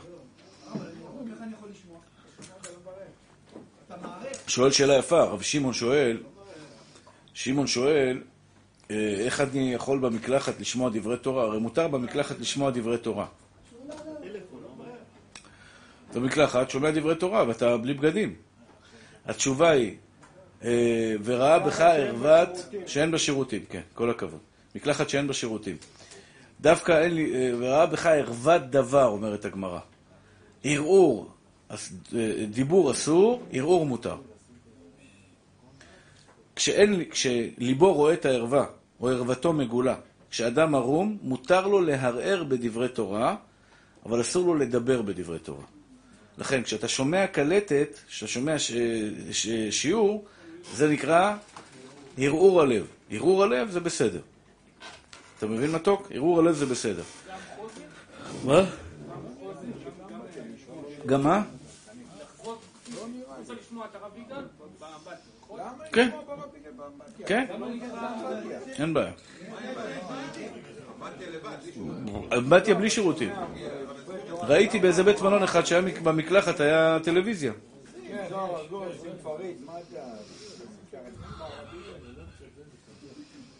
טוב. בסדר. עכשיו, כן, יכולה לברך. שלומי שאל פה שאלה מאוד מאוד מאוד מאוד מאוד מאוד קשה וחשובה. מרן אומר, אסור לברך בלי, בגילוי הראש. אסור לברך בגילוי הראש. כלומר, דרך אגב, דרך אגב, מה נעשה עם הבנות הרווקות? בשולחן ערוך משמע, וכך פסק מרן רבנו עובדיה יוסף, וכאן פסק הרב מזוז, שאישה רווקה, כשהיא מברכת, צריכה לשים כיסוי ראש. וכמעט אף אחד לא עושה את זה. לא נהוג. נהגנו בזה כמו אשכנזיות. הבנות שלי גם לא הקפדתי עליהן. למה לא הקפדתי עליהן? תשאל אותי למה. הרי אני הולך כמו, בדרך כלל כמו הרב עובדיה. יש בתי, למשל, יש, יש בית ספר ותתפלל חנה, של כיסא רחמים, של בנות. ותתפלל חנה. ועטרת רחל, ששם מחנכים את הבנות, כל פעם שמברכים ברכה או מתפללות, שמות כיסוי ראש. כן, מלא, כמעט על, על כל רוב הראש, כמו גבר. הרי לכאורה מה ההבדל? גבר אסור לו לברך בכיס, בלי כיסוי ראש, למה שאישה יהיה מותר לו לברך בכיס, בגילוי הראש? מה ההבדל בין גבר לאישה? צניעות. לא, כיסוי ראש מה זה? זה כבוד לש, לשם שמיים. יראת שמיים, נכון? למה אסור לאדם להזכיר שם שמיים בגילוי הראש? זה ביזיון לכבודו של הקדוש ברוך הוא כשאתה מוציא את השם שלו כשראשך מגולה. נכון רבי, רבי פסח היקר? אז ממילא, ממילא אותו דבר אני אומר, במקרה הזה של אישה, מה ההבדל? מה, אישה, אין בזה ביזיון שהיא מוציאה שם שמיים בגילוי הראש? לא, לא, לא. האשכנזיות נוהגות כמנהג, גם כן, המנהג של הספרדיות לא כמו הרב עובדיה. יש דברים שהרב עובדיה הצליח להחדיר בעם ישראל, יש דברים שהוא לא הצליח להחדיר בעם ישראל. זה אחד הדברים שלצערי הרב לא שמעו לו. למה לא שמעו לו? כי רוב הבנות לומדות בבתי ספר של אשכנזים. פאה נחשב? פאה זה נחשב כיסוי ראש, כן. כיסוי ראש לגבי תפיל, ברכות, לא לגבי צניעות. לגבי ברכות, כן. נכון, בתימן מגיל שלוש לבנות היו מכסות את הראש, בהחלט, כן. אישה גרושה צריכה לשים כיסוי ראש, כן. אישה אלמנה, אישה גרושה צריכה לשים כיסוי ראש, כן. כל הזמן. כן, ודאי. עוד פעם, שימו לב רבותיי, שלא נתבלבל. יש לנו שני, שני דינים, שני דינים בעניין הזה של... אה, ש- יש לנו שני דינים בעניין הזה של כיסוי ראש לאישה. דין אחד בכיסוי ראש של האישה, דין אחד יש לנו לגבי צניעות. רווקה לא צריכה כיסוי ראש. אפילו שבתימן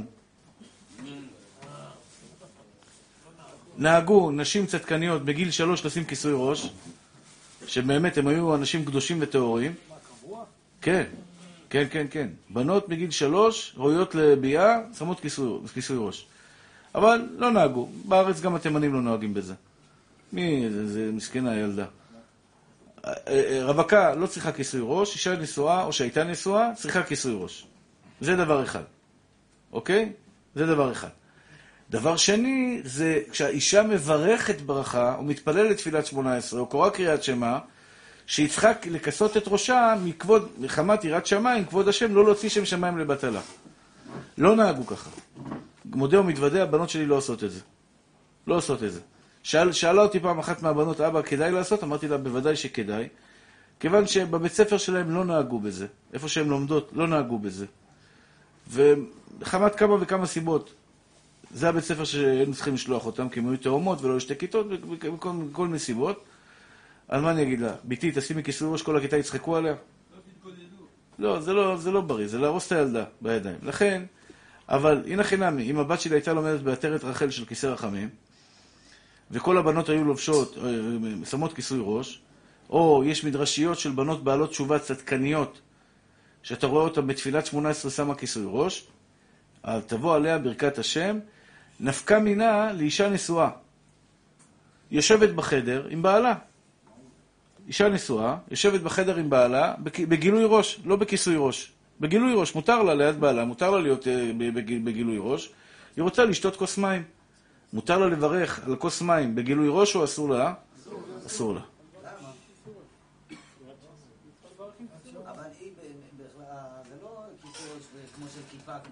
בכלל, זה לא לא? עוד פעם, באיזה גיל?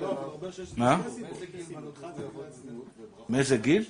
כל גיל, מה זה אומר? בת 12, היא צריכה 8, 9. לא, 12 לא. על מה אתה מדבר? היא בגיל באיזה 13. גיל היא מחויבת לשים כיסוי כשהיא מברכת?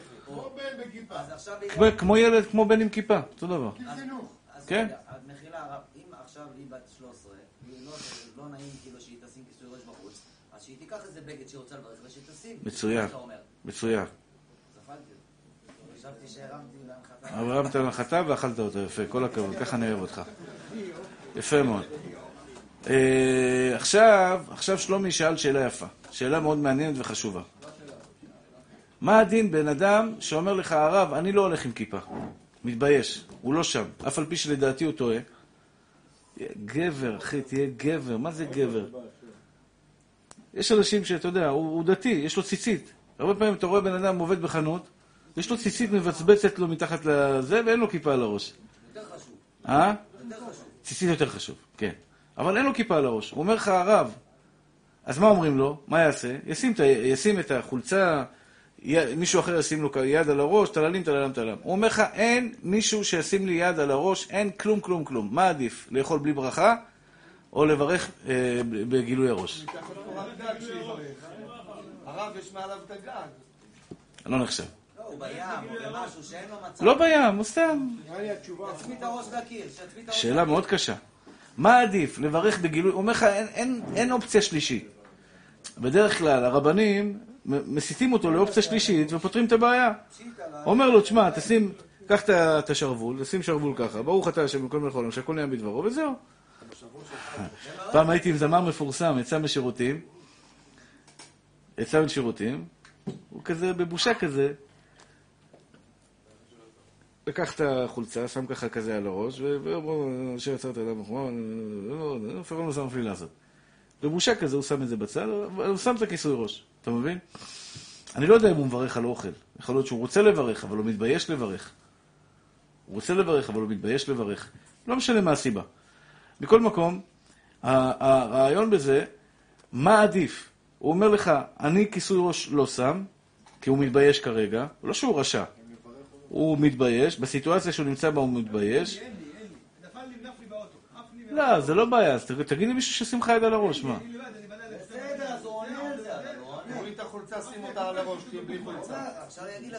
שלומי, שלומי, שאני ארצה מישהו שיעזור לי, ממי, אני אודיע לך נשמה, בסדר? כן. אז השאלה היא, מה עדיף? מה עדיף? עדיף אה, לברך בלי, בלי כיסוי ראש, או לאכול בלי ברכה? התשובה היא, תראו, בתור רב, בתור רב, אסור לי להגיד מותר על דבר שהוא אסור. הבנת? אל תגיד מותר, תגיד עדיף. לא. תגיד מה פחות גרוע. לא, לא אני בתור רב, גם לכם אסור להגיד מותר על דבר שהוא אסור. לא, אסור לך להגיד לו, תברך בלי כיסוי ראש. אז זה לא נקרא בדיעבד? לא. יש בזה כלל מאוד חשוב, חשוב זה. למשל, בן אדם אומר לך, שמע, כבוד הרב, יש לי מכונית טסלה, ויש לו מכונית מרצדס, על דלק. איזה מכונית עדיף לו לבוא לבית הכנסת בשבת? אסור לך להגיד לו תבוא בטסלה. אסור לך להגיד לו תבוא בטסלה. כי זה גם אסור. אסור לך להגיד לו תבוא בטסלה. רגע, תנו לי רגע להתבטאות, מתוקים שלי. אסור לך להגיד על דבר שהוא אסור, מותר. אסור. זה אסור, זה שקר. אז יפה, מה אתה צריך להגיד? אתה צריך להגיד, זה יותר קל מזה. שניהם אסורים, זה יותר קל מזה. למשל, גבר שחי עם אישה באיסור, לא בלי חתונה, אומר מה יותר טוב, לטבול במקווה או לא לטבול במקווה? אם, אם היא תטבול במקווה זה יהיה יותר טוב?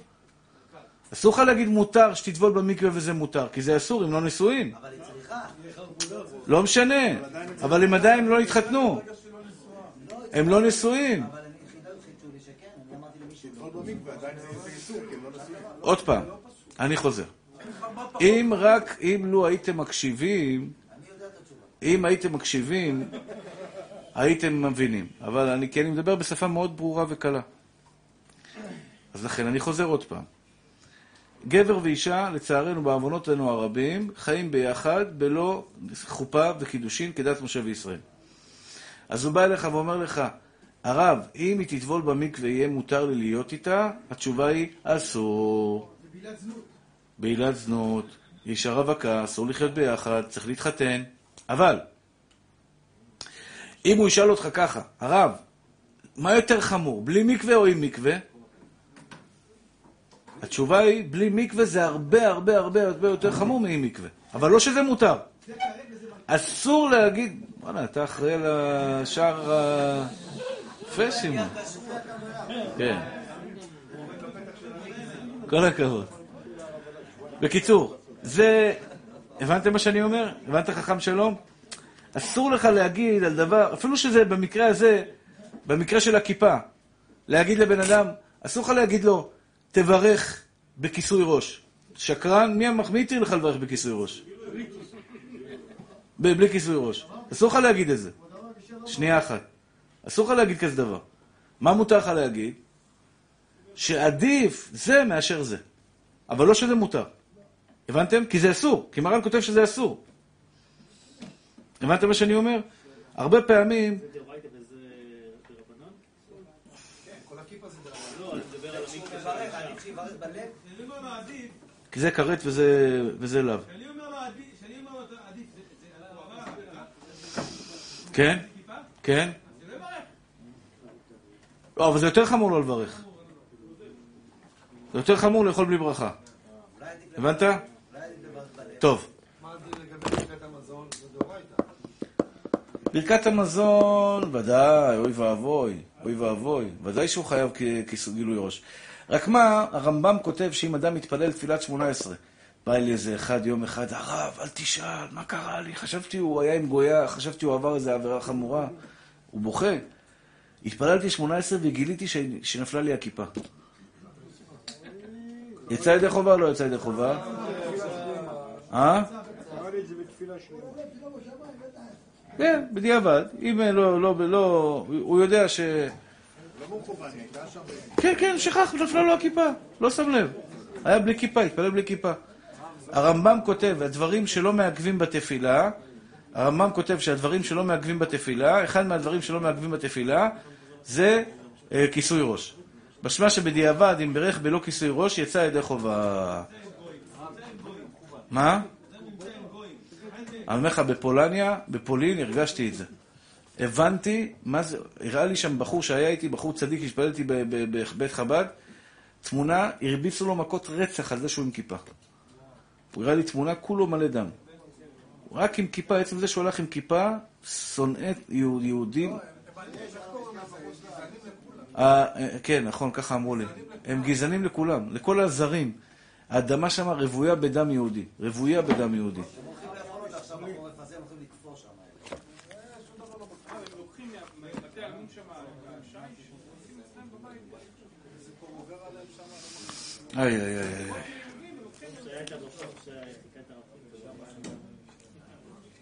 כן. אוקיי. כן. כן. כן. שאלה יפה שאלת.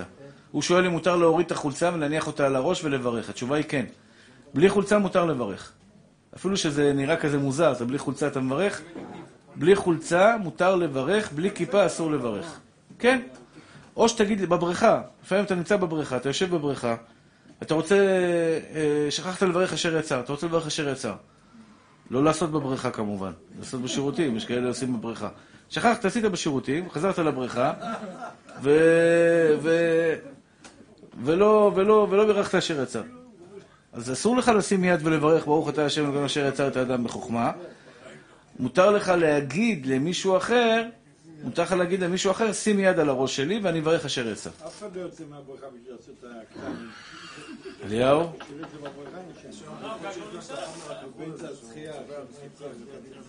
אין כזה דבר, זה סתם המצאה. אין כזה דבר. זה כשהיינו ילדים היו מפחידים אותנו שזה ככה, אבל זה לא אמיתי. מה זה, מה? היו מזהירים אותנו שמי שעושה קטנים בבריכה, יש צבע אדום, זה יתחיל להיות לך אדום מסביב, וכולם יראו שעשית בקטנים. אין כזה דבר, זה שטויות. כשהיינו ילדים היו מפחידים אותנו ש... שהבריכה לא תהיה צהובה, אז עשו אותה, אז הזהירו את הילדים. איך? לא, גג לא נחשב. גג לא נחשב? לא. כן? מה אתה אומר? מעיקר הדין כן. מותר לנגב ידיים, לעשות ככה ולברך אשר יצר. לשון הרע, רבותיי היקרים, לשון הרע, רעה חולה, לצערנו הרב. טוב, אני רוצה, אני רוצה, ברשותכם, יאללה, בואו נתקדם קדימה. זה היה שיעור חשוב מאוד, שככה, הרבה דברים חידושים האלה שאנחנו אומרים לאנשים, אני אומר לאנשים כל הזמן עם הכיפה, כן מותר, לא מותר, כן. הפוסק. ישה, כל הכבוד. הרבה פעמים אדם שמדבר לשון הרע, עובר על לא תחללו את שם קודשי, חילול השם. חילול השם. חילול השם זה העבירה החמורה ביותר בתורה, כך אומר החפץ חיים. כשאתה מחלל שם שמיים, מה זה מחלל שם שמיים? בדיוק. חול זה... בוא נגיד ככה. מה זה מקדש שם שמיים? איך ידע מי מקדש שם שמיים? רואים אותך, אומרים אשרי הולדתו, איזה יהודי, איזה תורה יפה יש לו, תראה איזה התנהגות, תראה איזה מאור פנים, תראה איזה, איזה נדיבות. לקדש שם שמיים זה לתת ל- ל- לילד לעבור במעבר חצייה, זה לקדש שם שמיים. כשמישהו רוצה להיכנס לך לנתיב, אתה אומר לו בבקשה, כנס, זה לקדש שם שמיים. אבל זה אם אתה כיפה. ברור עם כיפה, מה זה בלי כיפה. לא כאילו שמיים. מה? כן, ברור, ברור, בן אדם כיפה, מי עם כיפה? כולנו עם כיפה, מה זה... שיש לו... זה, זה בתנאי שיש לו עיניים, אוזניים, שיניים ורגליים. ברור שיש לו אוזניים, אוזניים ושיניים. כיפה זה חלק מה- מהיהודים, מה זה? ברור. שמעת מה זה לקדש שם שמיים? לקדש שם שמיים זה כשאתה עובר, אתה, אתה, אתה יושב באוטובוס ומגיע זקנה או זקן ואתה קם ואומר לה בבקשה, גברת, תשבי. או שאישה בהיריון נכנסת ל... ל, ל נכנסת, ל, אבל תשימו לב שהיא לא סתם שמנה. זקנה פעם באה לאישה, אומרת לי, הרב, זה ביזו אותי היום באוטובוס, מה קרה גברת? היא אומרת, קמו לי, חשבו שאני בהיריון. היא קצת גדלה, חשבו שהיא בהיריון. אבל לא חשוב, אם אתה רואה אישה בהיריון ואתה נותן לה לשבת בא- באוטובוס, זה נקרא קידוש שם שמיים. כשיש תור ואתה רואה בן אדם מסכן עם כיסא גלגלים או איזה נכה או כל מיני דברים כאלה. דרך אגב, יש חוק היום שנכים לא צריכים לחכות בתור. הוא מראה לך תעודת נכה, נכנס, עוקף את כל התור. כן? מה? תעודת נכה? פטור מתור.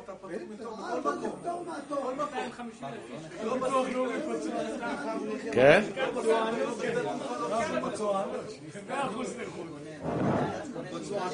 טוב.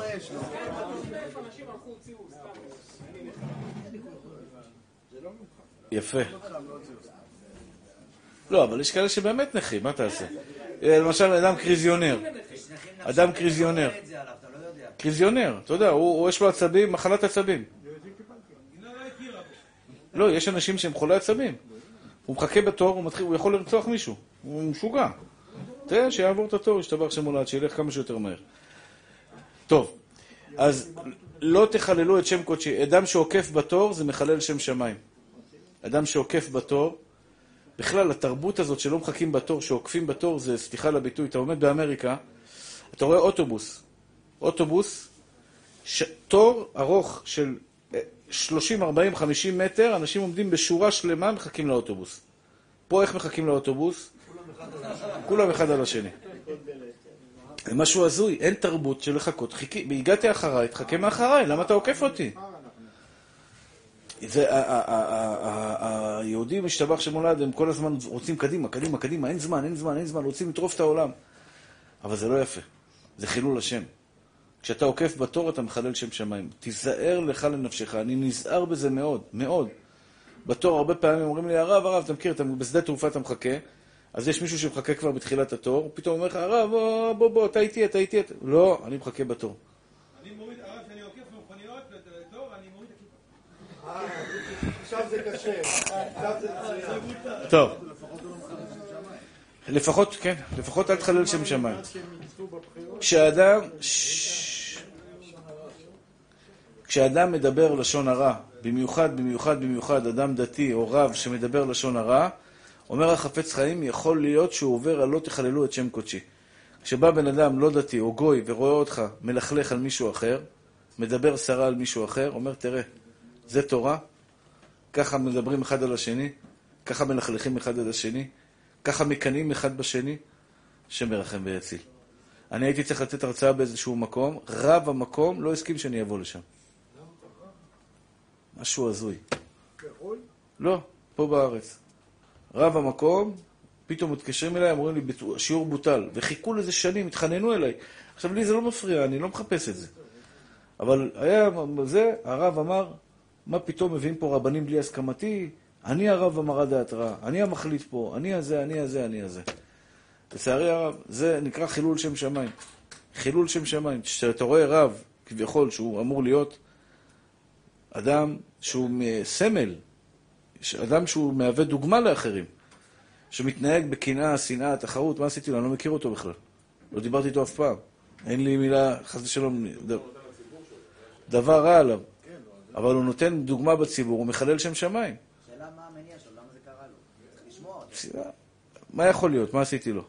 הוא לא מפחד על המעמד שלו. כן. על המעמד שלו.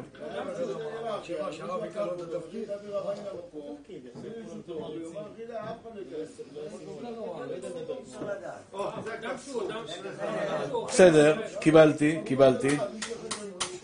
אני, כולם באים אל אצלי, ברוך השם.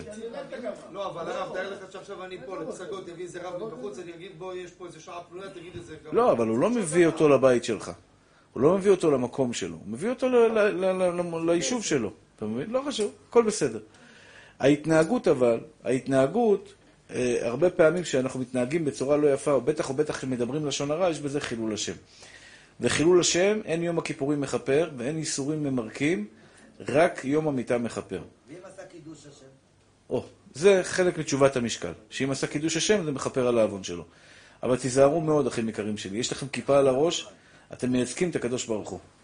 ואני מבקש מכם בכל לשון של בקשה, לא להתנהג, לפעמים יש... תראו, אני אגיד לכם את האמת. אני מאוד אוהב בעלי תשובה. מאוד אוהב בעלי תשובה. אבל יש דבר שבעלי תשובה, בעיניי, שמים בכיס הקטן גם צדיקים גדולים. אבל דבר אחד, קשה להם להימנע ממנו, זה מידת הכעס. הפתיל הקצר. אני קולט את זה, אני רואה את זה, איך שבן אדם פתאום תופס קריזה, בן אדם צדיק. תופס קריזה, השתבח שמולד, אבל על, זמן, על, על, על, על תפילת מנחה. יאללה רבותיי, תפילת מנחה, עובר זמן מנחה. אומרים לו עוד שתי דקות, הוא מתחיל לצעוק, להשתולל. מה, אתה פרא אדם? מה יש לך? אתה לא יודע לדבר יפה? אני לא כועס עליו. מידת הכעס היא מידה שקשה מאוד לשנות אותה. כן, כן, בדיוק. קשה, לא קשה. זה לא קשה, זה קשה מאוד. ברמה של, על גבול, על כמעט הבלתי אפשרי. זה אפשרי. אבל תדע לך שהכעס הזה יכול חס ושלום לגרום לחילול השם שאין כדוגמתו. כעס נורא ואיום. למה אנשים רואים אותך מתעצבן על הפקידה? אתה יודע, אתה מדבר יפה, אתה מדבר יפה, והיא מדברת אליך בצורה כזאת לא יפה, עד שאתה תופס עליה קריזה. אחי, את, והאימא שלך, והאבא שלך, ודודה שלך, ו... מסתכלים עליך אנשים, אומרים, תראה איזה דתי זה. זה חזר בתשובה זה? זה לומד תורה זה? זה חילול השם. צריך להיזהר מזה מאוד. לא לכעוס, לא להרים קול. תשתוק, תבליג, תוותר, הקדוש ברוך הוא איתך. שנאמר, אלוקים יבקש את הנרדף. אלוקים יבקש את הנרדף. מה זה אלוקים יבקש את הנרדף? אתה צוחק? אמיתי, אחד על אחד. כמה רדפו אותו, את ביבי? רדפו אותו, שחטו אותו, מצצו אותו, קרעו אותו. כל חלקה טובה, אלוקים יבקש אותו. מה תעשה? אלוקים יבקש אותו. דוד, מה גם כן עשו לו את זה. יר- ירדו לחייו, התעללו בו, עשו לו את- המעשים הכי גרועים בעולם, והקדוש ברוך הוא הרים אותו. אלוקים יבקש את הנרדף. אם אתה רודף אחרי מישהו, תדע לך שאלוקים איתו. אם רודפים אחריך, אלוקים איתך. אבל מה עם הרשע? חכה, ג'ה, כל קל בג'יבי הומו. שמעת את המשפט הזה, נכון? שואלים רודפים אחרי... אל תדאג, ממי. הכלב שלו, הכלב הזה יגיע זמנו, הקדוש ברוך הוא יטפל בו יופי יופי. אין, אל תחשוב שכל הרשעים האלה, השמאלנים, או כל אלו שעכשיו מצפצפים ומקשקשים נגד התורה, והקדוש ברוך הוא נותן להם כוח. חכה, משלם לשונאיו אל פניו להעבידו. אבל אני אמרתי לאבא שלי, עדיף נכון, אמת. אוקיי, אומר חובת הלבבות. אומר חובת הלבבות.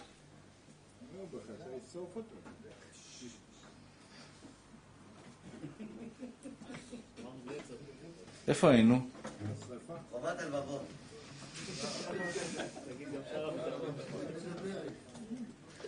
פרק ש"ד.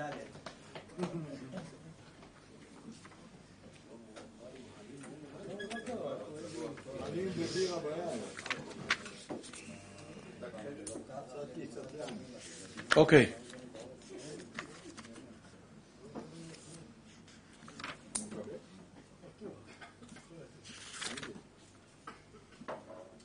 ולפעמים, שימו לב רבותיי היקרים, ולפעמים הנהגת הבורא היא לפרנס ולזון אנשים רבים. אנחנו צריכים להתחזק בביטחון, רבותיי היקרים, להתחזק באמונה בהשם יתברך. דעו לכם, אני מדבר הרבה על אמונה. הייתי אצל רב מנדל, מנדל, מנחם מנדל מרימינוב. יש סגולה להדליק לו נר, סגולה למה? עשירות. שמעתי חידוש יפה עכשיו שהייתי במיאמי, אמר לי רב שמע, אמר לי רב, אתה אוהב דברים של מיאמי, אה? מיאמי, אתה דיברת ישר על פולין, פולין. פולין לא מעניין, מיאמי יותר מעניין.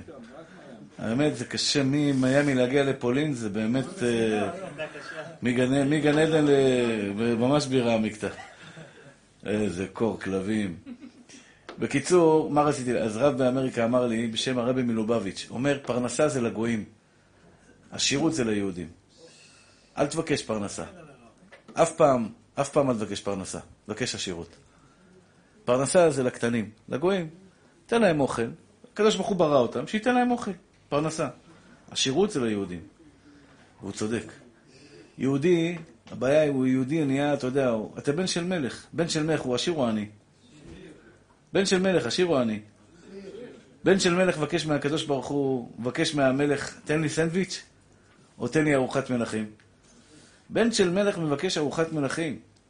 אתה בן של מלך, מבקש עשירות, אחי, לא פרנסה. מבקש להיות גדול. ויש כאלה, אתה יודע, מתוקים כאלה יהודים, לא, עזוב, תן לי 20 אלף שקל בחודש, אני מבסוט. מה 20 אלף שקל? תעשה מהפכה בעולם, אחי. תהפוך את העולם. היה הגרלת לוטו של 2 מיליארד דולר בארצות הברית. מי זה זכה? אני לא יודע. חייב חצי מיליון דולר. כן? כן. עכשיו הוא אומר, אני אקנה את אלה שאני חייב. כן. בקיצור, 2 מיליארד דולר היה בהגרלה של הלוטו שם. בקיצור, מה אני רוצה להגיד לכם? 5 דולר שמתי. לא, לא יצא, השם לא רצה. נראה לך שאם היה יוצא הייתי פה עכשיו? סתם. הייתי פה. חותם על זה במאה אחוז. אם הייתי זוכה בשתי מיליארד דולר, הייתי בא לפה לשיעור כרגיל. כרגיל, על מאה, מאה על מאה. והיית אומר לנו שזכית? זה שאלה. זה שאלה. אבל הייתי, מגיע לפה, מאה אחוז. הייתי מגיע לפה. נגיד לכם, מה הייתי עושה עם השתי מיליארד דולר? אני לא מתבייש להגיד. לא בונה עוד ישיבה. לפני בונה עוד ישיבה. לפני עוד ישיבה. קונה את כל תחנות הטלוויזיה במדינת ישראל. קונה את כל תחנות הטלוויזיה, בא לכל תחנה, אומר לו כמה שווה? 20 מיליון? קח 100 מיליון. לך הביתה. ערוץ 11, ש... ש... לא יודע, 11 אי אפשר לקנות.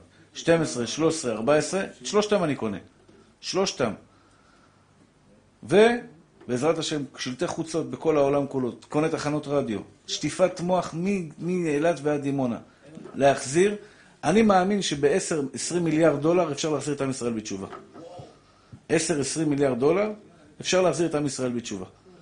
עכשיו, ככה אני מאמין. קמפיין. תחשבו, קוקה קולה, יש מישהו שלא מכיר קוקה קולה? לא שותה קוקה קולה? איך הם מפרסמים את זה? בכסף.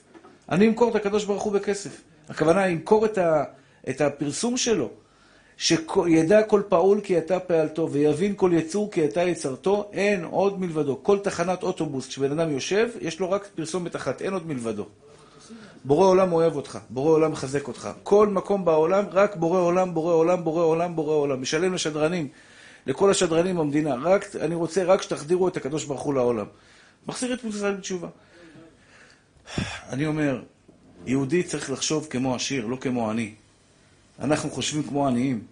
חושב בקטן, אני אבנה עוד בניין. אומר לך הקדוש ברוך הוא, "תז- תפסיק, תפסיק, תפסיק עם הדברים הקטנים שלך, עם החלומות הקטנים שלך. מה זה עוד בניין? אתה יכול להפוך את העולם. אתה יכול להפוך את העולם. כן, הרב, גם אתה יודע שאנחנו נדלקים.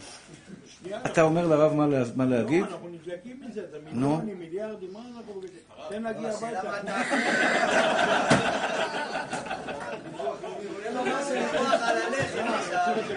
תן לנו דלק. אתה מבין? זה הבעיה שלנו. אני מדבר עליכם לחזק אתכם ואתם רוצים להישאר למטה.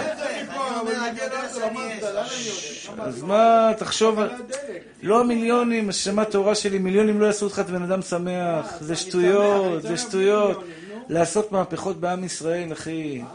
לעשות מהפכה בעם ישראל, לשנות, לשנות את ה-DNA של היהודים, שיחזרו כולם בתשובה. אנחנו אומרים את זה בראש השנה בתפילה, וידע כל פעול כי אתה פעלתו, ויבין כל יצור כי אתה יצרתו, ויאמר כל אשר נשמה באפו אדוני אלוהי ישראל מלאך ומלכותו בכל משלה.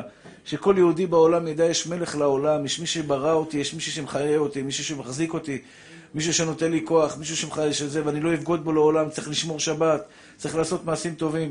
שידע כל פעול בעזרת השם, לעשות מהפכות. זה מה שהרבי מלובביץ' מתכוון. תחשוב, תחשוב בצורה שאתה רוצה, של השירות, לא בצורה של עניות. תחשוב בצורה, תחשוב לעשות מהפכה, מהפכה בעם ישראל. תסתכל על האנשים הגדולים בעם ישראל. החזון איש, הרב שך, הרב עובדיה, הרבי מלובביץ', עשו מהפכות שלמות בעם ישראל. אתה מבין? עשו מהפכות שלמות בעם ישראל. ויש אנשים קטנים, אומר לך, עזוב אותי, תן לי לחזור הביתה, תן לי ארוחת בוקר, ארוחת צהריים. אומר לך, הקדוש ברוך הוא, אתה יכול להיות גדול. אתה יכול להיות גדול. ועל זה אומר, וכשיש לך אמונה בקדוש ברוך הוא, כשהגענו לרבי מנחם מנדל מרימינוב, אמרתי להם דבר מאוד חשוב, פרשת השבוע.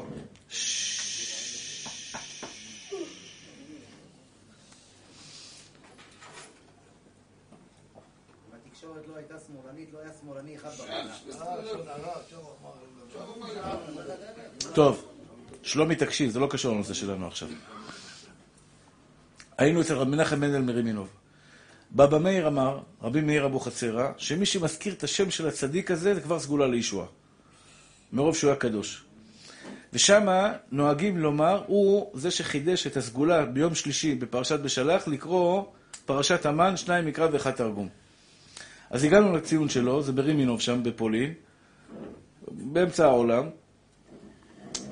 והיה לי הערה, כשאני נמצא בקברי צדיקים, יש לי תמיד איזו הערה כזאת מה- מהשורש, מהנשמה של הצדיק. והייתה לי הערה כזאת שאמרתי, רבונו של עולם, מה זה השירות? פרשת השבוע שקראנו, היפלא מהשם דבר, פרשת וירא, שבוע שעבר. יש שני דברים שמונעים מהאדם השירות. שני דברים שמונעים מהאדם השירות. אחד זה הגאווה שלו, שתיים זה החוסר אמונה שלו. זה שני הדברים שמונעים מהאדם השירות. גאווה, אני אמרתי לכם את זה עשרות פעמים. יש אנשים שיהיו בריאים, סליחה על הביטוי, סתומים, לא מבינים עניין. לא מבינים עניין. אני אומר לו, אחי, אתה רוצה להיות עשיר, תהיה גם ענוונתן, כי אם תהיה גאוותן, השירות לא תהיה לך. כי היום כשאין לך כסף אתה מתגאה ומשחק אותה גיבור גדול. מה יהיה כשיהיה לך כסף? אמרתי להם, משל יפה. רב מנחם מנדל עומד עכשיו בתפילה על מי שבא לציון שלו. ומתפלל. הולך רב מנחם מנדל לקדוש ברוך הוא ואומר לו, ריבונו של עולם, היהודי בא אליי לכבד אותי. הוא בא, נסע אלפי קילומטרים כדי להגיע לציון שלי, תן לו עשירות. אומר לרב מנחם מנדל לקדוש ברוך הוא, בוא אני אראה לך סרט. תראה מה קורה אם אני נותן לו עכשיו לזכות בשתי מיליארד דולר בלוטו האמריקאי. הוא יבוא לשיעור של הרב יגאל או לא יבוא לשיעור של הרב יגאל? לא רואה אותו ממטר. יש לי, אני ברוך השם זכיתי הרבה שנים פה להיות בפסגות. מי שרק קצת עלה במעלות היראה והפרנסה, ואתה יודע, הוא נהיה קצת עשיר, פש, פש, דבר ראשון, זה אין לו זמן לבוא לשיעורים. אומר הרב מנחם מנדל הקדוש ברוך הוא, אל תיתן לו עשירות. אל תיתן לו עשירות. למה? זה יהרוס אותו. אנשים היום מפונקים, האף שלהם למעלה, כשאין להם כלום בחיים. אין לו כלום, תפרן, לא שווה לירה, והוא אף שלו ישתבח שמולד, אני ואני ואני, והוא עף על עצמו ברמה הכי גבוהה בעולם. תאר לכם, יהיה לו הרבה כסף. אם היה לכם שני מיליארד דולר, תגידו את האמת, הייתם באים לשיעור שלי? לא הייתם באים לשיעור שלי. אולי רבי פסח ושמעון הצדיק ועוד כמה בודדים פה ש... זה קשה, אחי, אתה לא מבין את העוצמות, יהיה לך 17 מזכירות מסביבך, טלפונים של רבנים כל היום באים אליך, אתה תבוא לשיעור של רב פשוט כמוני. לא לי? איך? מה, הרב לא יבוא למשרד שלי לעשות שיעור? שתי מיליארד, אני רוצה כל הזמן לשחרר חבילה? הרב לא- למה, ראית אותו הולך למשרדים לתת שיעורים? לא, אתה לא תבוא כאילו... שאלתי אותך, ראית אותו? אה. בתור תלמיד, בתור אליהו, אני אגיד לך, אליהו, חפש את החברים שלך, תבוא אליי. אתה תבוא אליי ללמוד תורה. מי שרוצה את הרב יבוא אליו. שמעת? הרב לא יבוא אליך. חצוף. הרב צריך לבוא אליך? ראית? נהיה לו שתי מיליון דולר שהרב יבוא אליי למשרד. עכשיו, הוא עוד לא זכה בלוטו. זה עוד לא זכה. תאר לך מה יקרה שהוא יזכה. הבנת? זה דרכו של עולם. אה? אני יודע, נשמה. אבל זה דרכו של עולם. וישמן ישורון ויבעט. נשמות טהורות שלי, תבינו מה אני אומר לכם. תבינו, אחים יקרים שלי. היום בן אדם מתגאה על אשתו, מתעצבן על כל שטות שהיא עשתה בבית, אשתך שרפה את האוכל, הוא מתעצבן, שוטה שבעולם. אתה, אתה היום לא שווה כלום, אתה מתעצבן על האוכל של אשתך, מה יקרה שתהיה מיליארדר? תתגרש ממנה? הקדוש ברוך הוא שונא גאווה, שונא את הגאווה הזאת. מה אתה רוצה, להיות יותר גאוותן? אתה כמה אנשים מתפללים לזכות בלוטו? אני בטוח שמי שמילא לוטו של ארה"ב של השתי מיליארד דולר, יתפלל, יתפלל, ואני אומר לך, מנחם מנדל אומר לקדוש ברוך הוא שהוא הסגולה לעשירות. אומר לקדוש ברוך הוא, כשהקדוש ברוך הוא מראה לו את הסרט, בוא רבי מנחם, בוא תראה מה יקרה איתו בעוד שבוע, בעוד שבועיים אחרי הזכייה, אומר רבי מנחם, אל תיתן לו. אל תיתן לו. למה? זה יהרוס לו את הנשמה. יהרוס לו את הנשמה. תהיה כלי קיבול, תהיה כלי קיבול, אני אומר לך, אם השם ירים אתכם, בעזרת השם, רבי חכם שלום, אתה תיתן הרצאה עכשיו לחמשת אלפים איש. אתה יוצא משם, אחי, אותו דבר, או שאתה עכשיו הולך ברחוב ואומר, בואנה, אשתי, גברת, את, אליי את לא מדברת יותר ככה. וישמן ישורון ויבעט. זה דבר אחד. תזכרו מה אני אומר לכם, אחים יקרים שלי. תישארו כל החיים שלכם פשוטים. גם אם תהיו מיליארדרים, אם אתם לא תבואו ללמוד תורה, אתם לא שווים כלום. כלום. ואף אחד לא יבוא לכם, ואם אני בחיים לא אבוא לכם למשרד. תביא לי מיליונים ולא מיליונים, לא רואה אותך ממטר. אני בא לפה לתת שיעור לזכות הרבים. אליהו יבוא לשיעור בעזרת השם. כל הכבוד. דבר שני, אחים יקרים שלי, ובזה אני אסיים. אני... אה, או, עושה דברים טובים, אמרתי לך. לעשות מהפכות בעם ישראל, מצווה גדולה. ועוד דבר, אחים יקרים ואהובים שלי, שאנחנו לא מאמינים. אם אין לך לוטו של 2 מיליארד דולר, אתה מאמין שתקבל 2 מיליארד דולר בלי לוטו? כן? לא מילאת. אתה מאמין שבעזרת השם השבוע אתה יכול לקבל 2 מיליארד דולר? איך? איך, איך? תגיד, בוא תשכנע אותי, נו. זה פשוט, איך תקבל 2 מיליארד דולר? או, יש לו סבא תימני שמה? יש לו הרבה שטחים, או.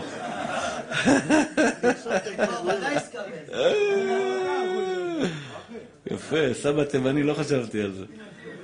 טוב, אחים יקרים, היפלא מהשם דבר, זה כל צעקה שכל אחד צריך לשאול את עצמו, היפלא מהשם דבר, האם הקדוש ברוך הוא יכול, האם הקדוש ברוך הוא חסר לו איזשהו דרך בעולם לתת לך, אח יקר שלי? אנחנו, אני אגיד לכם את האמת, כל אחד, תקשיבו, תקשיבו צדיקים שלי, תקשיבו מתוקים שלי. כל אחד ואחד מאיתנו מוגבל באמונה שלו. מוגבל. כל אחד אומר, תשמע, גם אם הקדוש ברוך הוא יפתח לי שפע אלוקי, כמה תגיע בחודש? מושיקו? מאה. מאתיים אלף. שלוש מאות אלף. בתכת, בשכל שלנו, אנחנו חושבים, תשמע, אני מגיע למאה אלף בחודש, מאתיים אלף בחודש, ברכה. אומר לך הקדוש ברוך הוא, אתה קטן אמונה. אתה קטן באמונה, לא רק בזה, גם בזיכוי הרבים. גם בזיכוי הרבים.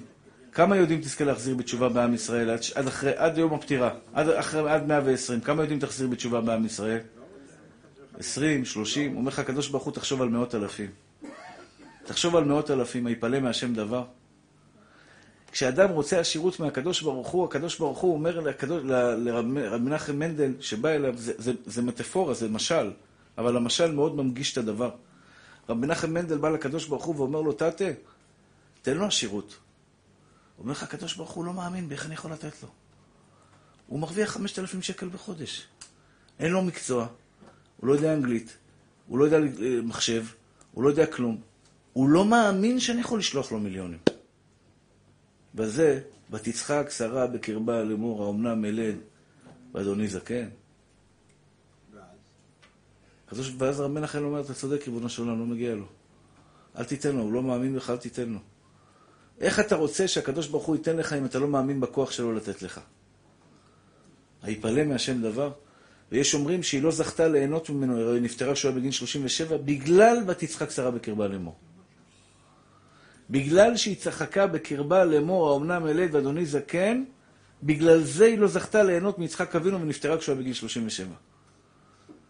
למה לא, איזה צחוק, למה עולה לך צחוק בלב כשהקדוש שבא, הקדוש ברוך הוא אומר כעת חיה ולשרה בן?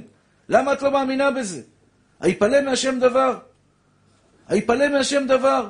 שאתה תהיה תלמיד חכם בעזרת השם. אתה לא מאמין שאתה יכול להיות תלמיד חכם? אתה לא מאמין שאתה יכול להיות אדם גדול בישראל? אתה לא מאמין שאתה יכול להחזיק מוסדות שלמים של תורה ויראת שמיים?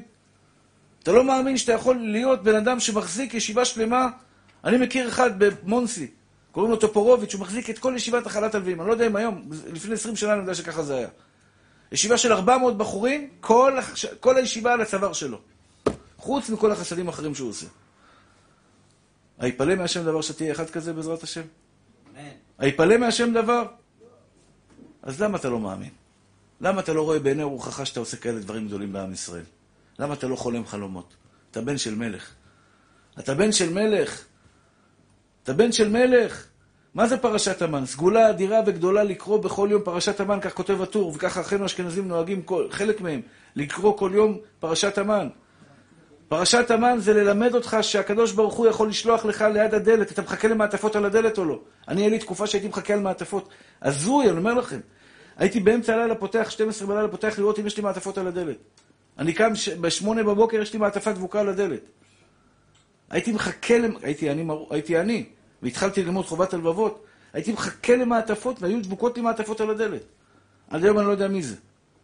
חיכיתי לזה, חיכיתי להעברות בנקאיות. הייתי נכנס לחשבון הבנק, לא לבדוק אם מישהו עשה לי העברה בנקאית. פשוט, אני מאמין, והיו עושים העברות בנקאיות. כי אין מעצור להשם אלושיע בן מירב בן מעט. אתה רוצה ישועות? אתה רוצה עשירות? תזכרו, פרנסה זה לגויים, עשירות זה ליהודים. עשירות זה לא בכסף, עשירות זה בלהיות אדם גדול. אתה בן של מלך, תהיה גדול, אל תהיה קטן. תהיה גדול, אל תהיה קטן. ולצערנו הרב, הרבה פעמים אנחנו קטנים. לא, מה אני אעשה, מה אני ומה חיי ומה... מה זה מה אני? אתה יכול לעשות מהפכות בעולם. מהפכות, שבעוד 300 שנה ידברו עליך. שהשם ייתן לכם ברכה והצלחה.